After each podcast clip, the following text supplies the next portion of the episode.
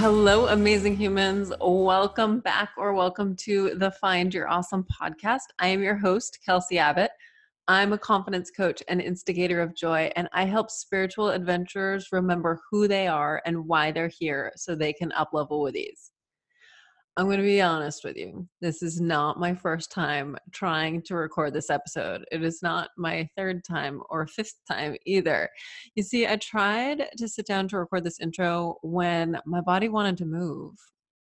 And I planted my butt in the chair and tried to make myself do it. And that just doesn't work for me. It doesn't work at all. So, since my first, second, third, fourth, fifth, however many attempts, I have gotten all squirmy and moved around and done some PT exercises and tried to, you know, I let my body lead the way. And now here I am, ready to tell you all about this week's conversation with Robyn Eckersley. And I guess my takeaway in telling you that my body needed to move is our bodies are wicked smart. You know, sometimes our souls talk to us through our bodies. Maybe it's as simple as you need to move or you need to be still. And maybe it's something way more complicated. And with that, let's get into this week's conversation. Robyn Eckersley is a certified professional coach and Energy Leadership Index master practitioner, and she supports women in their desire for greater fulfillment, impact, and success across their lives.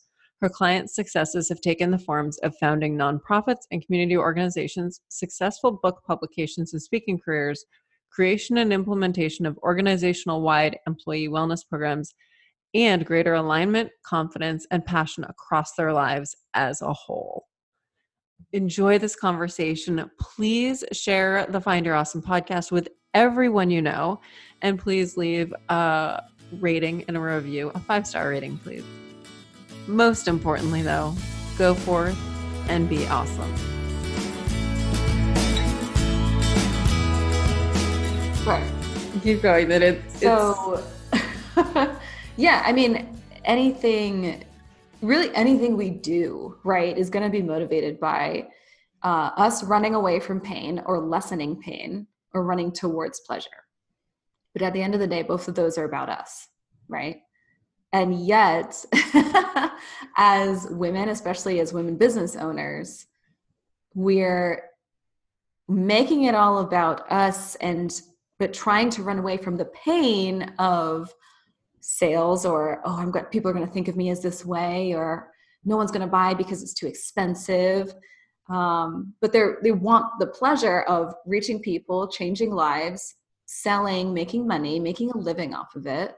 But that kind of like limbo yeah. of i can't get to the pleasure because I'm so stuck in the pain, but I kind of want to ra- want to run away from the pain. It's just this ridiculous conversation we have internally that keeps us undervaluing ourselves and ultimately not creating the impact that we want to be making or that we even believe we can make.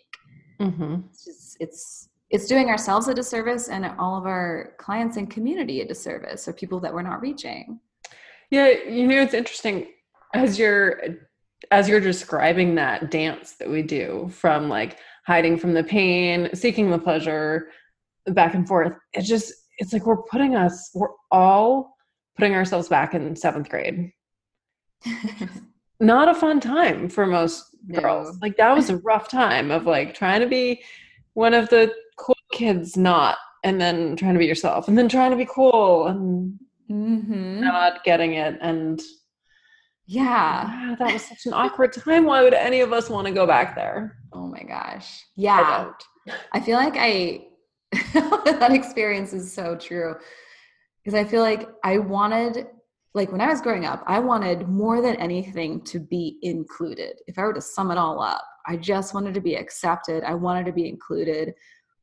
But I was also caught with the, like, I don't want to have to do the things that are that I think are going to be required of me to be included, like to be one of the cool kids.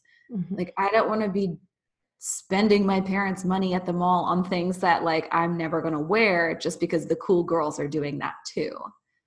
Like I don't want to be going to these I want to go I want to get invited to the parties, but I don't want to go to the parties because like everyone ends up in the hospital with alcohol poisoning. Like it's just, or at least that was like my experience in high school. It was like, I don't want any part of this. Like, but I want to be as cool. I want to be regarded as cool as all of these folks. I, I they can walk the talk. I just want yeah. to. yeah. For me, I remember being like, I want to be, I want to be like other people. Like I want to I want it to be easy. I want to feel like I fit in. And then trying that for like an hour and being like, oh, I can't handle it. I want to be me. Yeah. And it just yeah. felt like it was so much easier for everyone else. So like, can I just do it that way? And I try it. No, no, it doesn't work. It always looked easier, right? Yeah. I had this really interesting experience a couple years ago um, where I reconnected with a woman I went to high school with, and we weren't friends. We never hung out. We ended up being in LA at the same time. And she was like, Hey, like, I see you're here. Do you want to catch up sometime? And at that point, even if you were friends back then, it's like reintroducing yourself. It's like meeting a new person, basically, because mm-hmm. so much has happened since then, and we've grown for the most part, hopefully. Um, and she was, in my mind, one of the cool girls she was in like all of the like cliques that you you need to be in and you know all of those like she had she had that place in our little community.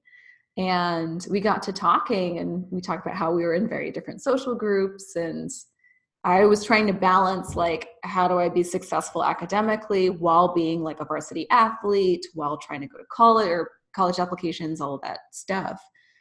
And she was like no, like I hated those people. I was definitely not one of the cool kids. I'm like, if you weren't one of the cool kids, what was I? Like gum on somebody's shoe?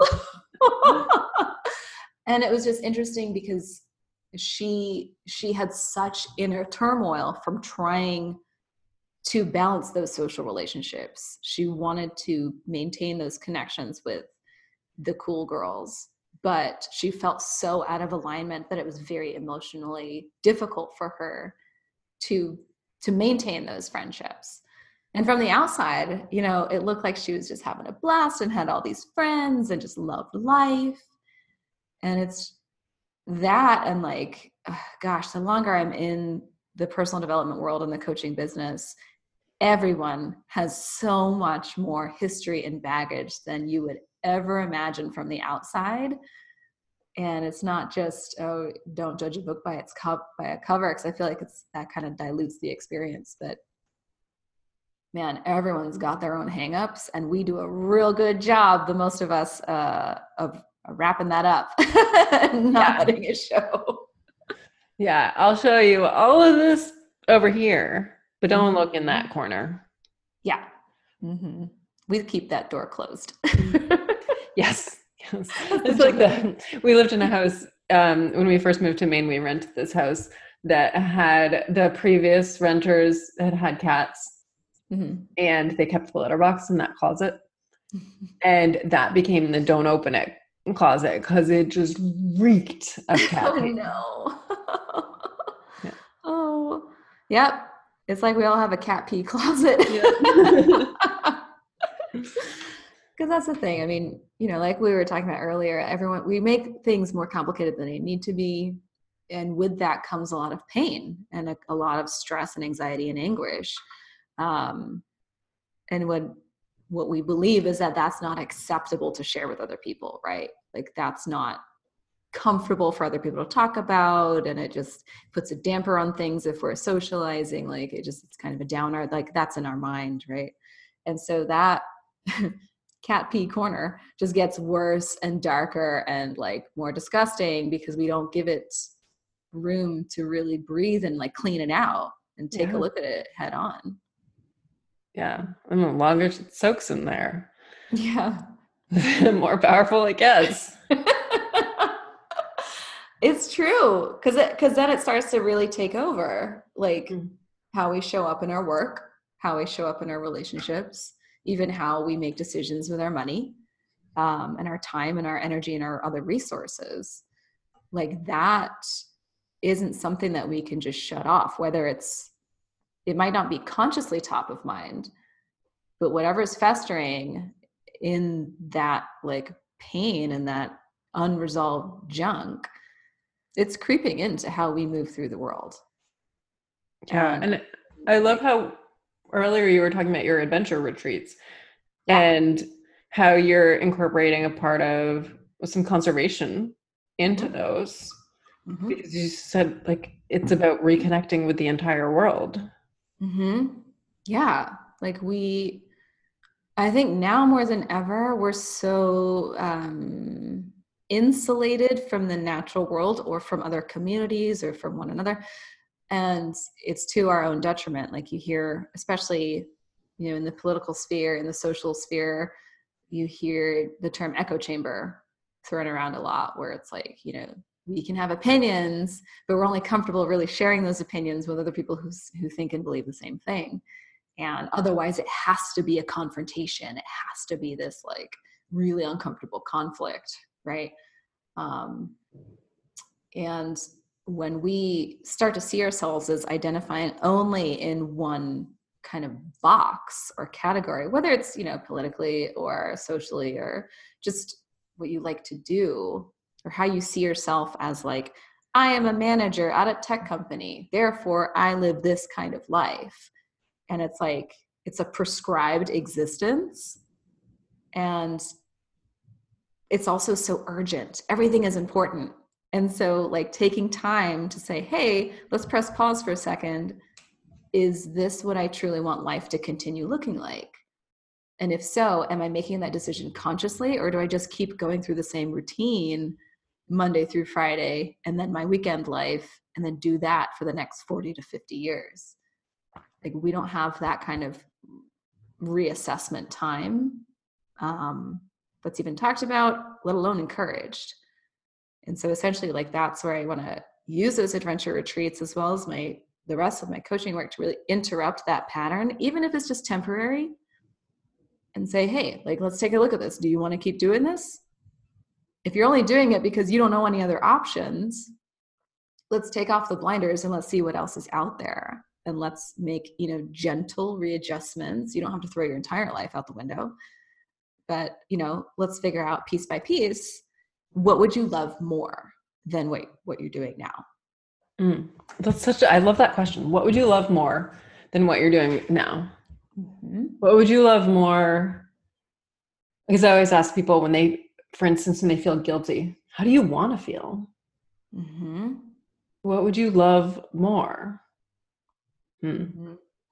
Yeah. I'm feeling that question. I just, I'm coaching nerd and I love a good question. Yeah. Good open-ended, expansive question. Yes. What would you love more? What yeah. would you love more to put in your body? Mm-hmm. What would you love more to in your relationship? Yeah. What would you love more in where you live? Yeah, exactly. That was something as we traveled around the country wondering where we were going to live next. We I would always ask people what they loved about where they lived. Mm-hmm. And what I learned is a lot of people didn't love where they lived. Wow. Instead, their answer was, um, that my job is here or my family's here. Yeah. And there was no conscious choice of, no, I want to live someplace that I love it. Yeah. I love that that that you had that experience because I feel like it's something that we normalize. Mm-hmm. like, oh you you shape your life around either family or work maybe both. And that should be your bar right? You shouldn't really want anything more because one now you're being selfish and you're overreaching. Who are you to want something more than that? And two like it's kind of expected for you to just put up with either where you live or the kind of work that you do because at least you're making money at least you have a job right? Like that i feel like that's kind of the the mentality and the expectation that we set for either ourselves our kids our friends. Like oh yeah everyone hates their job. Like you're supposed to hate your job. You're supposed to just be okay with where you live right? Mediocrity is just a part of life. Get used to it. And when you start to ask that question, what would you love more than where you live, than what you do, than the kind of relationship you have? Then one, I feel like we're addressing we're addressing the fact that there are options. You know, I feel like people kind of like live into this lifestyle um, of mediocrity just because they feel like there's nothing else out there or other things out there are for extraordinary people or for extraordinary circumstances. Yeah. Like. Or I've even actually heard people say, I don't love my job, but it's okay. I love my entire life beyond that. Yeah. Well, guess what? You you can love it all. yeah. You're allowed to love it all. Every yeah. single piece of it. Mm-hmm.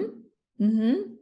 Yeah. And it's it's really interesting from the profession and career um, perspective because a lot of people i think generally we get locked into this belief that like up to a certain point like you have a lot of wiggle room in your 20s maybe your early 30s to kind of decide what track you want to be on. But after that it's too late to switch gears right? No one's going to hire a 35 year old like newbie from the ground floor like at that point if you don't love it then you know well you should have made different choices 10 years ago. How many careers have you had so far? That's a good question. Or you don't have to count. Um, just tell us um, what they were. yeah yeah. So before coaching which i feel like honestly is truly like my calling this is like my sweet spot and i'm completely obsessed with it in a very healthy and good way um, so before that, I was working in the tech industry. Um, I worked in Silicon Valley, and then I worked in the geospatial tech uh, sector on the East Coast. And I was doing like GIS. Yeah, yeah. So mapping. The company I worked for on the East Coast was um, was a a contractor that was a Google Earth and Maps partner. So we created really cool technology for visualization um, using those platforms. And that was my first like like super exciting job. I had a pretty good i had a good job before that. It was um it was a little bit of accounting. It was a little bit of like entire holistic like admin housework for a, a co-working space um, so i got to like experience a lot of different um, businesses all in one space which was cool. And i had a great team and it like was a really nice community to be a part of. And they were really really big on growing their staff and saying this doesn't have to like we don't expect you to retire from here. Like you start with answering the phones then we'll put you in a more management position then we'll give you access to the accounting books and payroll and then if you don't if this isn't fulfilling you like go go find something amazing that you love and that's something i'll always always be grateful for from that job um because it kind of it was really nice. It's always nice and encouraging to have someone like be the wind beneath your wings, right? Like to be like, go, yeah, girl, go get it. You could do that. Yes, have that invitation, mm-hmm. so powerful. Yeah, it's so hard to give ourselves sometimes. Yeah, absolutely. We think we're only kind of cut out for a certain kind of job or a certain kind of work, and after that, one of the connections I made just in working with folks there was when I went into the tech sector. Um, and then I started like getting more hands-on experience as a project manager. Loved being in a tech environment because it was so innovative and creative, and there's something always new coming up.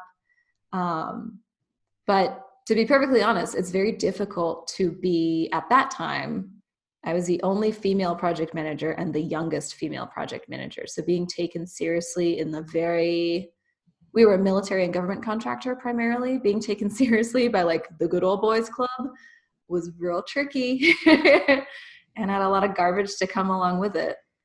Um, but I did meet my husband there, so that was good. and um, that was really special because he was he was someone who um, or is someone who shares an adventurous, like, let's go see what's out there kind of mentality about pretty much everything. And that's when we decided that the East, we're done with the East Coast. Um, let's see what's out in California. Um, he also introduced me to things like hiking and camping and exploring outdoors because at that point I was like very much a city girl. Like, no, give me my air conditioning. Like, I lock my doors at night. Like, don't talk to me if you don't know me. um, so that changed a lot of things too. Um, but then I was doing more project management with developer events um, in San Francisco. And I got to do a ton of traveling around the world, run events kind of all over the place, um, and uh, just get really, really into the Silicon Valley lifestyle, which, while it had the excitement of tech and innovation and creativity, man, it is a stressful place to be. And if you don't care about the product or if you're not behind the mission, like it is mm, it is tough to continue to put in the hours week after week um, and then it I, I guess it started to show because it they ended up firing me and that was the last job i ever had. And i was like I've, i can't keep doing this. I can't just keep throwing my resume out there telling the world i'm a project manager when actually i hate it now. This is i can't do this for the rest of my life. This is ridiculous. But that was super scary right? Because at that point i was in the mentality of this is who i am. This is supposed to be my career but if i hate it what there's nothing else out there. I'm not qualified for anything else. I don't have special training um, and so my husband and i had these conversations of like well what do you want to do instead? And i was like i want to help people. I want to help women who before all that i was in a highly abusive relationship for five years of my 20s and I want to help women find that thing that I found to help them say no to the junk in their life and be be courageous enough to at least try and look for what else there could be out there for them whether it's professionally relationships whatever um because I, I know so many women who have just kind of settled for mediocrity and they just go their entire life accepting it. And I'm like, no, this means too much to me. Um, so the universe introduced to me my first coach. And at that point, outside of athletics and sports, I didn't know what a coach was. And I got to talking to her, talking to her. And she was like, it kind of sounds like like you want to do what I do. Sounds like you want to be a coach. And I'm like, I don't get it. Like, what are we doing? We're just talking. I don't, what is coaching?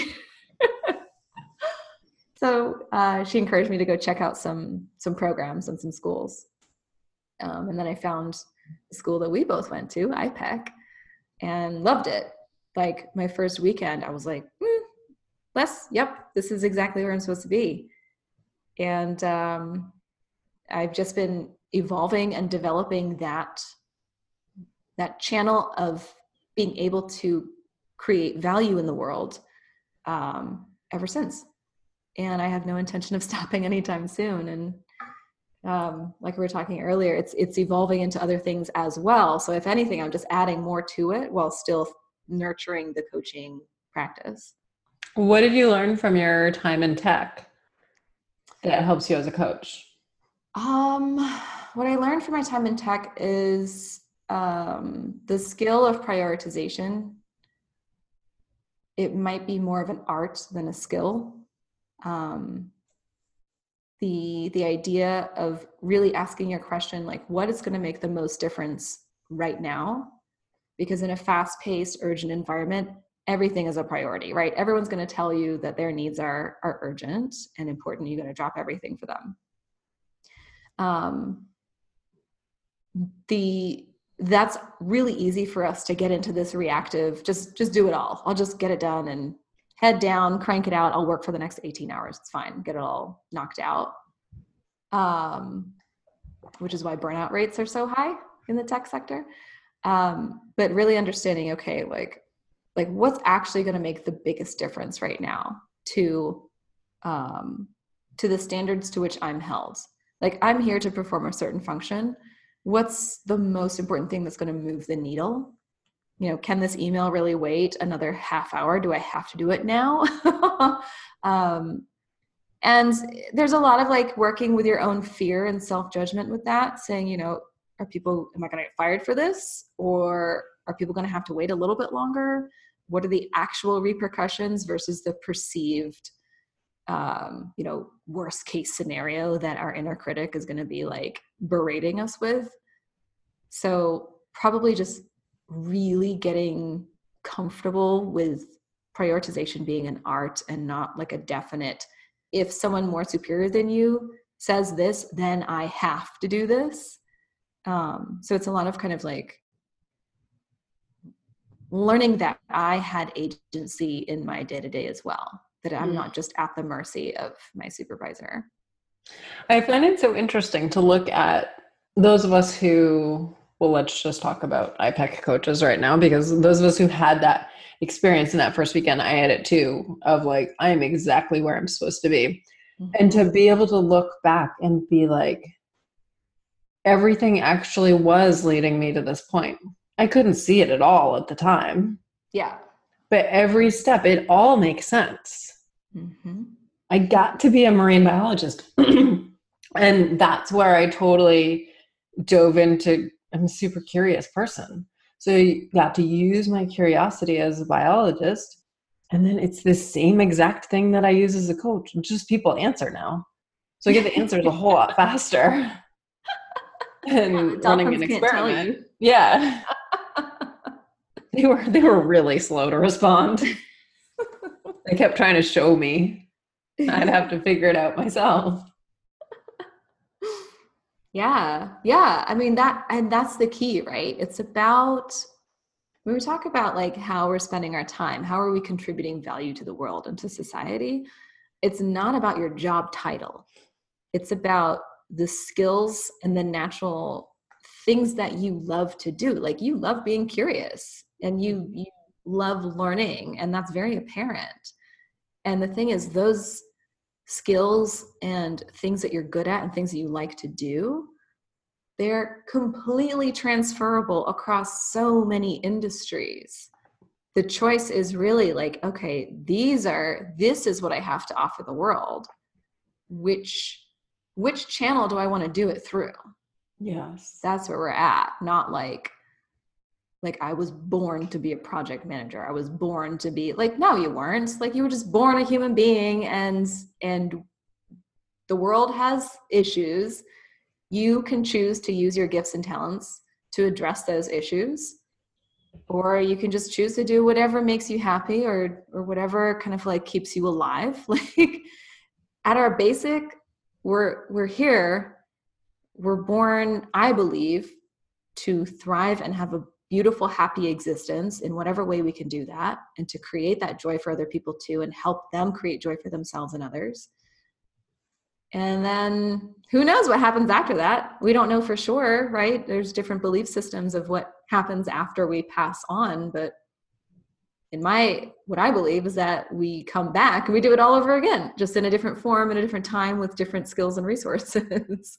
Yeah, I'm with you on that. I believe that we are here to be sparkly as fuck and yes. then the, and our soul made all these choices of how the gifts that we have that we bring with us. Yeah. Our soul didn't say like oh you're a lawyer. You're an investment manager. You, are an event planner. Uh-uh. Right. Our soul said oh you have the gift of intuition. Mm. you are really good at leading groups. You are really good at explaining things. Mm-hmm. Mm-hmm. And we get to take those gifts and be like, oh, I can use that over here and over here and over here. Yeah. Yeah. Like, what do I want to, what do I love explaining to people? Yeah. Do I love explaining things to small children so they can learn and start to grow and develop their own ideas? Do I like explaining like the natural behavior of dolphins to other people? um, yeah, it's really cool how when we when we take the kind of like step away and see the big picture perspective then we start to like really release the pressure that's on ourselves and say oh this is the only job i can get because i have this training. And to lock ourselves into an identity that's defined by your by your job experience and whatever degree you have or don't have like like we're doing ourselves a massive disservice because we have so much more to offer and to do and to contribute but to only pay attention to things like what are your qualifications on paper we're we're not seeing the forest for the trees at that point. And our ego is funny. It gets really attached to titles. It gets Mm-hmm. really attached to, oh, I went to school for this. I feel like I owe it to somebody to be doing this thing. I remember actually during coach training, I was I went for a run in the morning and I came back and somebody at the hotel asked me if I was a professional athlete. And I said, "No, I'm a science writer." Okay, now let's talk truth. I had been a science writer and I still was, but the majority of my income at the time was through triathlon coaching. I was I had like one sign I had had like five science writing contracts. I was down to one. And I was getting trained as a certified professional coach. Why did I say I'm a science writer? Because I felt like, oh, I have my master's in marine biology. I still owe something to that. I have to I have to have attachment. I have to do what I went to school for. I have to, that's legit. hmm Yeah. And I have to, like, how long do we have to hold on to that label before, you know, while you're in transition of becoming a coach, when do you release that other label and fully own, no, I'm a coach and I am an athlete? Yeah. You know, we, I think also we, I was just talking about this with one of my clients. We tend to find necessity in the either or existence instead of the both and existence.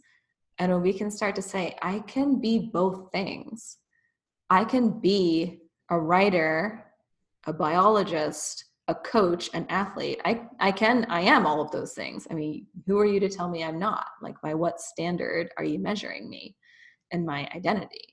Yeah. when we can like say, oh, I can love my job and I can love where I live and I could be with my family, then we start to, it's like setting our brain into a creative space instead of a, well, you got to pick and choose. You can't have it all. Yeah, I'm currently obsessed with human design. Mm. And I am a manifesting generator. And our type is we're supposed to be the hyphenated people. Like that's only one piece of it. But like that's me, a coach, an athlete, a podcaster. Like there are all the pieces and I need all those pieces. With yeah. when even when my training when I go into off season mode and training gets kind of boring, I struggle with inspiration, with creative flow. I have to ask my coach, like, can I have some intervals in there, please? Mm. yeah. Yeah. And that's the thing. Like, I love how you said, I need all of those things. Like, it's to not allow ourselves to express those things that we really are. Like, for you to stop being an athlete, that just wouldn't be you anymore. That would be a really suppressed version of you. yeah. And I think, you know, we we are still getting used to the idea, I think societally, as being a hyphenated individual is actually maybe naturally who we are hmm you know not just one thing. I am only one thing. At home i am a parent and a spouse and you know a, whatever home role you play. And at work i am a supervisor. I am an investor. I am this. Like no you are all those things. It doesn't matter where you are or what time of day it is or what day of the week it is. You are all of those things. And so much more that either you have yet to explore or that you just haven't acknowledged or lived into. I love to challenge people to describe themselves without using any titles. hmm You can't use your job title. You can't use your relationship title. hmm That includes any relationship title. And just use adjectives to describe yourself. Yeah. That's our true essence. hmm hmm I love that. How would you describe yourself without any titles? Well, any titles? Um, creative, for sure. Um, supportive, compassionate. Um, adventurous. Sometimes relentlessly optimistic, which probably gets annoying sometimes. um, and it might it might sound odd but discontent. Like i'm rarely content because i'm always looking towards the next thing like what else what else what else? It's an interesting word choice discontent for that. Yeah. Because i think i know what you're talking about and i think i share the same experience but i think of it more as super excited about everything and curious super excited and curious about what's next. Yes. Yeah. Yeah. It's almost like it's almost like describing the same state of existence and same experience just from different perspectives. Because I think for me, how I define content, it to me, for some reason, it holds a sense of finality to it.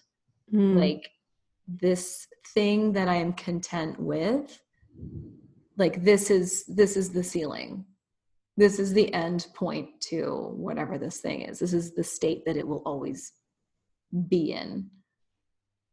And it's like that excitement about everything you know that like being really pumped about lots of different things all the time is an element of it's it's like and i'm also like not content right? So yeah. it's like it's like this multifaceted experience.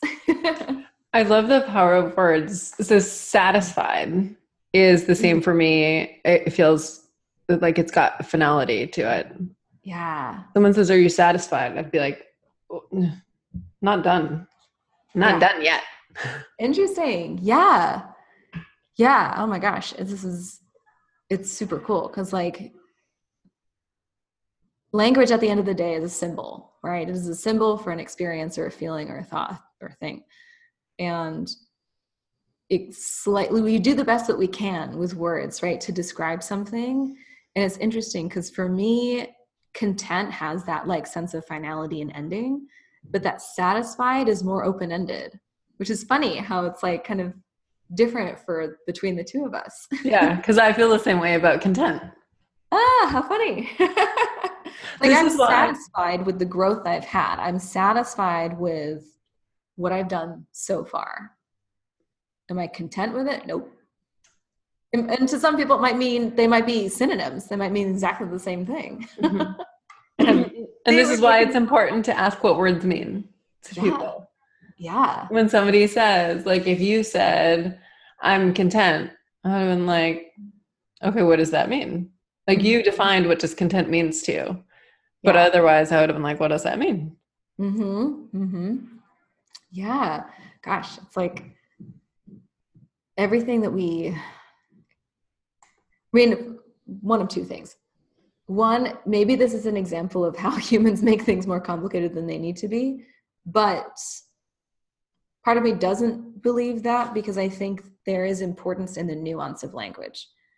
Right? We choose when we choose words intentionally, it reflects a certain uh, like multidimensionalness, multidimensionality of um, of our experience, because it's never just black and white, right? How we're moving through the world is has so much detail and nuance to it that it it's it almost behooves us to like to do the best we can to describe it as accurately or as precisely as possible yeah.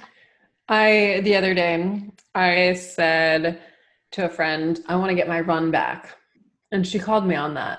And she was like, not back. You want to start, you want to run faster, mm-hmm. period. And it's mm-hmm. true. I don't want to, it, it's not something I lost. It's something I, I'm working on. Yeah. Right now. It's just something I'm working on, period. Mm. It's in progress. It's in motion.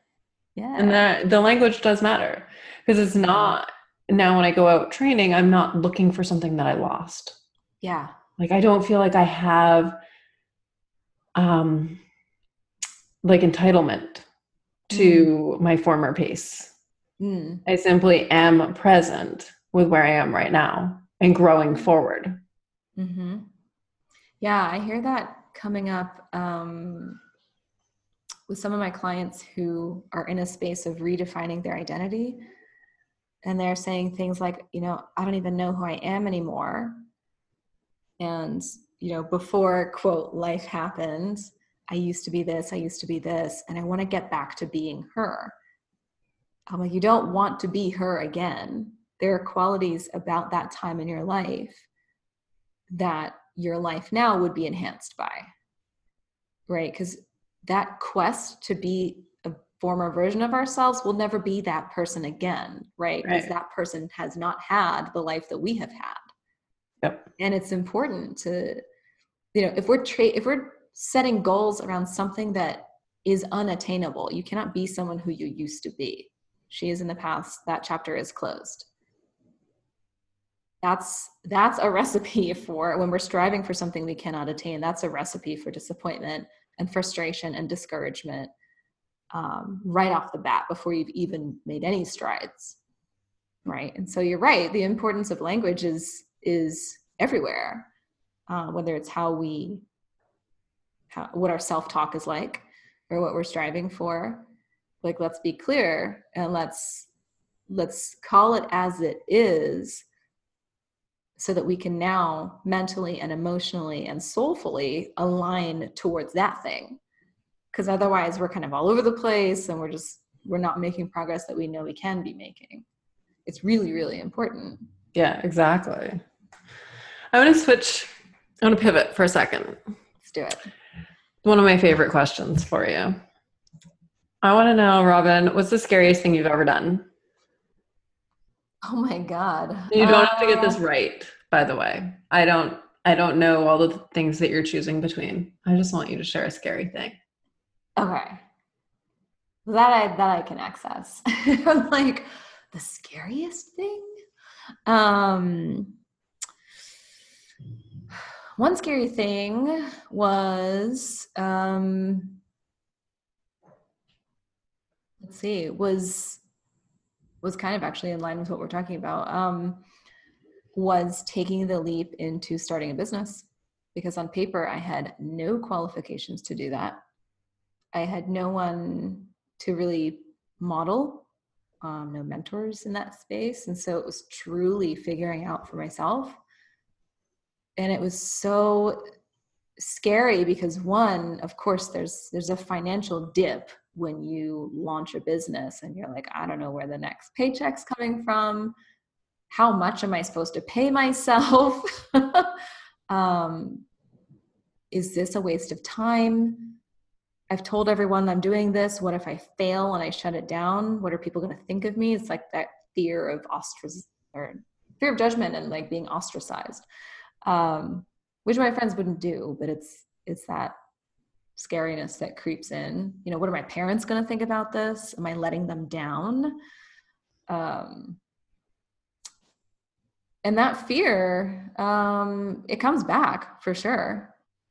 Like what if i never reach the goals i have for myself? And like 10 years from now i still haven't reached them. Would all of this have been a waste of time? Like that's the extreme kind of inner critic voice. It's like i know like i've impacted people. I know people my clients are are in a better space um sounds like they died. They have not died. But i know that they they got benefit from our time together.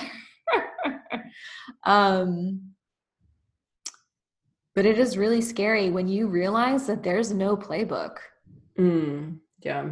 You know like when i realized that it doesn't matter how like there's no playbook that comes with different stages of your life. Like I didn't know the proper way to be a college student. I didn't know the proper way to be someone in my early 20s. Like how like I'm 36 now and I'm like I am I doing my 30s right?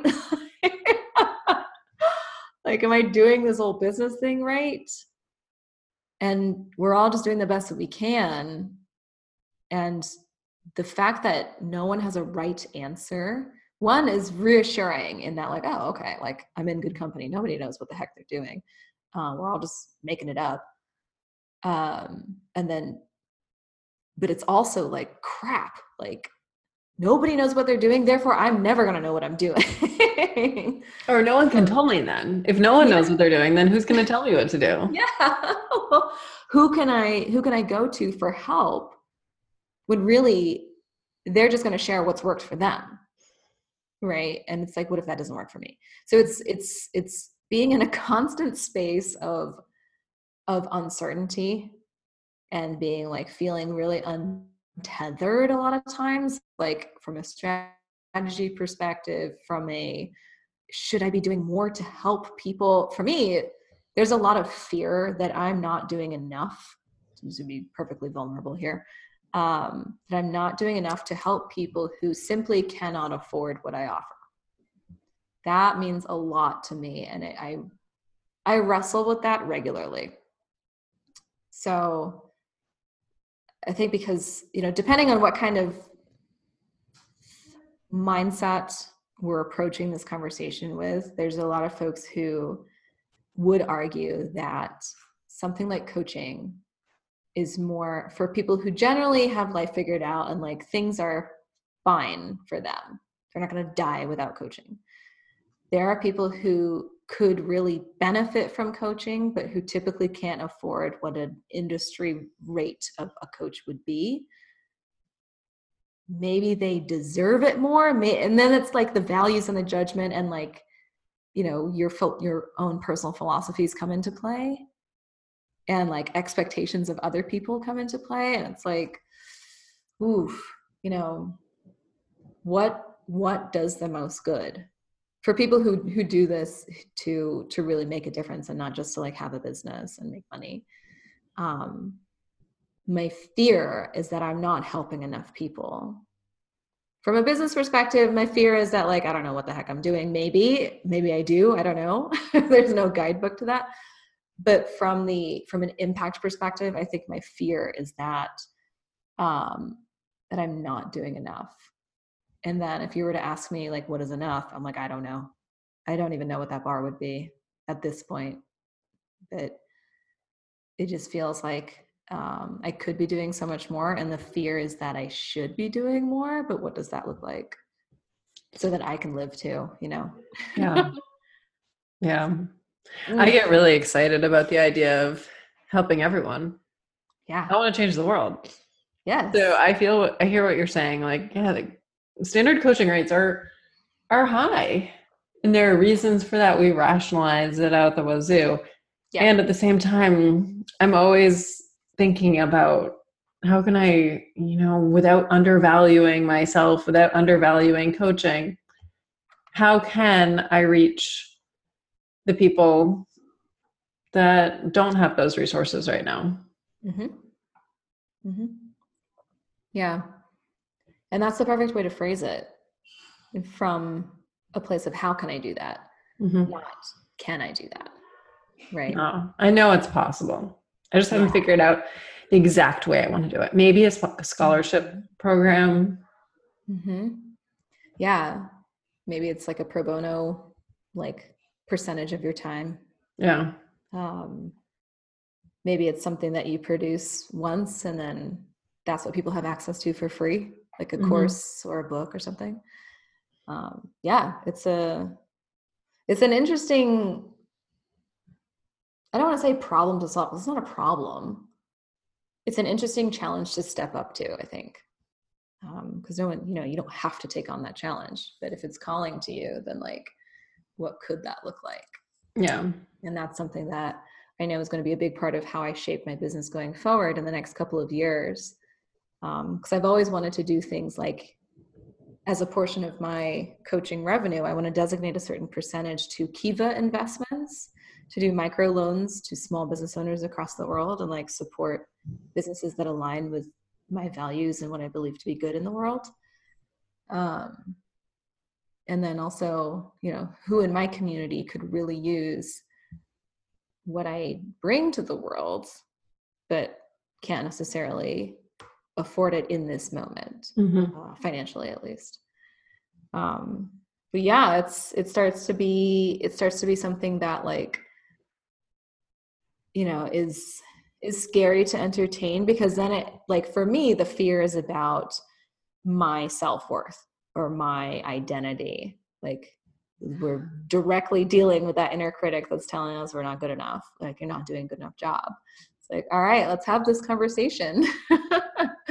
It's uncomfortable but it's necessary if if i want to walk in alignment with what i believe and what i want to represent. Um you know purpose driven living for me is something that i i talk all a lot about and um i feel like my purpose is to make people's lives better. My purpose is to help activate something deeper with them and empower them to live that purpose driven life whatever it looks like for them. Is that with an asterisk though? You know like but for people who can like find the means to to have access to these tools.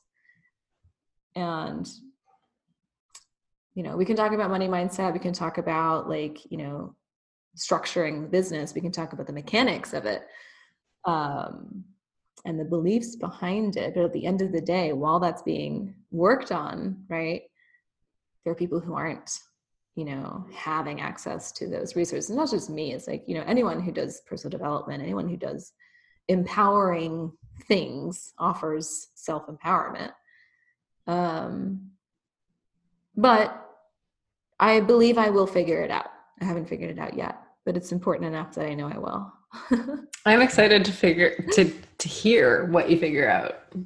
Yeah. Yeah, I'll have to share it with you once I or I look forward to sharing it with you once I figure it out for sure. There's also a lot of people that don't even that could use coaching desperately, but don't even know that coaching exists. Mm Mhm. Mm Mhm. And that's another obstacle. Yeah, the number of people who who I talked to who were like, "What? I didn't know people like you existed." I'm like, "Yeah, like it's I'm here. Hello. Yeah. um, but also people who could desperately use it who are not open to it mm. is a significant portion of the population, I think, too. That's a good point. So let's talk about the people that are open to it, that are excited about it. How can they work with you? They, and how can they find you? Yeah, they can find me on Instagram at robyn.coach. Um, and it's Robyn with a Y. Um, I'm Instagram fairly regularly. I feel like I go like, you know, I'm all over it and then I'm kind of in the background. I'm all over it in the background.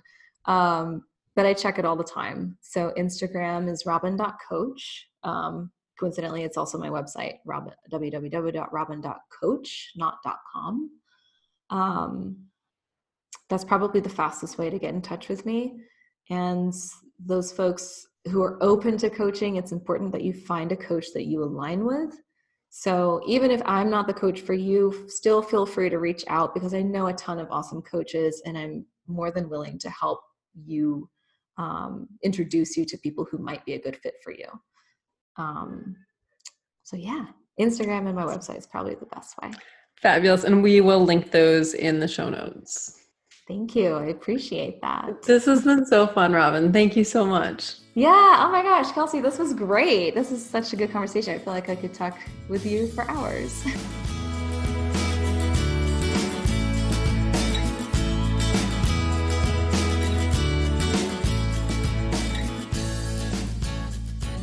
Thank you so much for listening. If you'd like to continue the conversation, please head over to Facebook and join the group Find Your Awesome with Kelsey Abbott. It's free. And if you want more than that, go to my website, kelseyabbott.com, and there you can sign up for my newsletter and get a series of free guided meditations.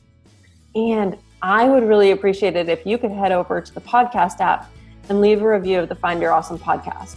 Your reviews help other people learn about this podcast. Thank you so much. That's all I've got for you, friends. Go forth and be awesome.